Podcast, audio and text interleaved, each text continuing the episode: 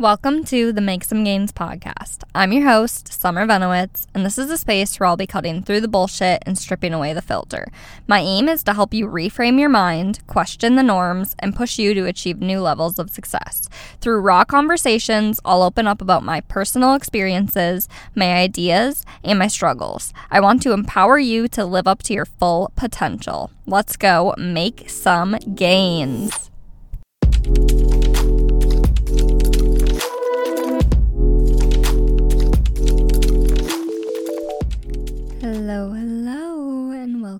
To the podcast. It is currently 11 p.m., the night before this podcast is coming out. I honestly forgot to record this week. I was supposed to double up and record both of them last week, but I had some things come up. I was on vacation and I got back and I was going to do it earlier today, but then I realized I didn't have my podcast mic. Oh my gosh, it's been quite the process, but we're here, we're getting it done. I have castor oil smeared all over my face and I'm sitting in bed talking, chatting. I had a different topic planned for tonight, today, but I, it just didn't feel flowy. I would rather talk about what is on my heart in this moment. And uh, yeah, let's let's get into it. So, first of all, I just took a trip to Colorado and I want to tell you about the chaos that led up to the flight there. Number 1, my flight took off at 5:30 a.m. and I didn't wake up until 3:15. I got to the airport around 4:15 and I had to figure out parking my car on my own because most of the time I have people drop me off, but my flight was so early and then my flight coming in was so late that I was like I'd rather just drive myself. So I had to figure all of that out and I only had about an hour. I know most people, like when we talk about airports, most people I feel like show up at least two hours early, if not even more than that. And if I am left to myself to make decisions, that is not happening. I will show up an hour early and risk it. So, got to the security line. It was wrapping around the airport. I'm like, of course, of freaking course. Also, I'm going to try not to swear this whole episode. This is going to be quite the challenge for me. But I re listened to portions of last week's and I was like, okay, Summer, we can tone that down. So that's going to be a challenge. So luckily, this airport, this uh, security line, it went really quick. And uh, this flight that I found, it was only $90. I found one for $37 with Frontier they're running really good deals right now. So if you need a flight, look up Frontier. But they get you. They get you with the bags. So I think a carry-on is like a hundred dollars. So that's why their their flights are so cheap. I found a Tuesday to Tuesday flight for thirty-seven dollars. Um, but like I said, you got to be sneaky with it. and so, anyways, you know what I did? I found the biggest backpack that I could find and I shoved as much as I could into it.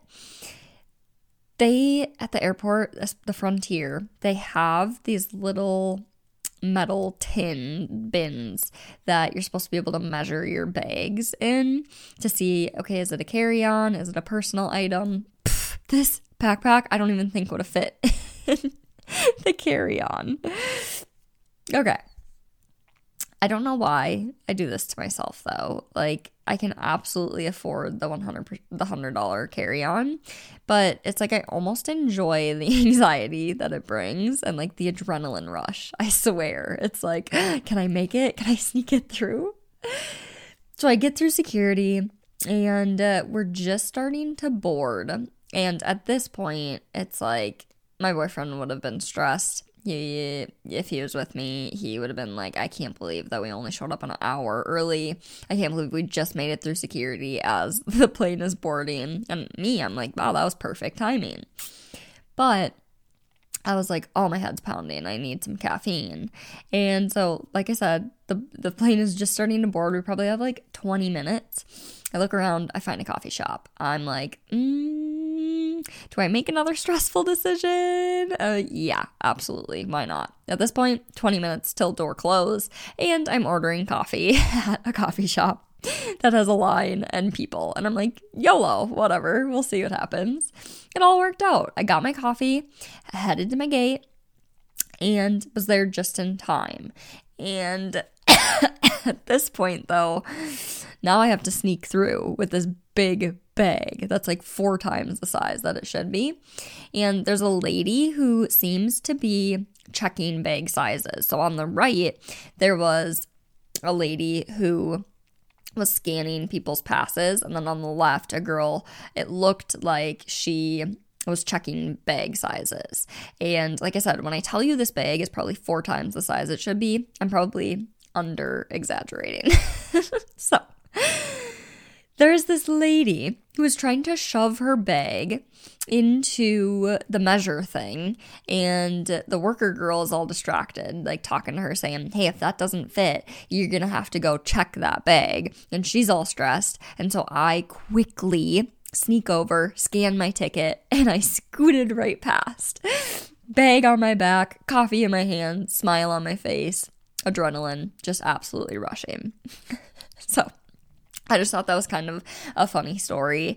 Um, if you get uh, airport anxiety, I'm probably not the girl to travel with. I will say if I'm doing a larger, like an international trip, or if I'm checking bags, I might be a little bit smarter with it. But I'm like, sometimes you just need you need to take a little risk in your life, you know? And I feel like I did so and it paid off and I was good and I didn't have to sit there for 2 hours. But speaking of risk, that is kind of what I want to talk about today. I want to talk about following your intuition, following your gut. I feel like I'm always raving about this, but it has really been on my heart recently because I personally am making decisions in my life right now that make zero sense, like negative sense, honestly. But I'm making them wholeheartedly because it's what feels right to me. I feel the pull and I follow it. And this is how I prefer to live nowadays. I feel like when I was younger, I used to resist it a lot more. But after I have learned, oh wow, following my intuition pays off, it's something that I do all the time now. Like that is how I live. I feel it, I follow it. So, a little background story. I have lived in an old farmhouse, middle of farm town, Minnesota for about one and a half years now. So I have a boyfriend, and he owns his own lakeweed removal and landscaping company. I've talked about this a few times, but we made an agreement about a year and a half ago that we would live in Minnesota half of the year because Logan needs to be in Minnesota due to his company and running that for the summers. So we came up with the decision the first year we traveled to Utah and we did six months there. Last year we did mm, a few months in Arizona. And uh, the rest has been in the farmhouse. And I just, I'm hitting my breaking point with it. I, I just don't love it. I just don't love it. It's somewhere that I don't love. I just don't vibe with it. I yes can live with it and it's great and we bought the house and we have it and it's it seems especially to my grandma she's like wow you're so domesticated so it seems like that would be the right choice it would be the right path it's the safe option like we own the house we're good we're set but something doesn't feel right to me I feel like I'm settling. I feel like it makes me less happy. It makes me less creative. It makes me less me. And I don't like it. And uh, so I am taking action to change it. I just took a trip to visit a friend in Colorado. Like I said, that was the airport story.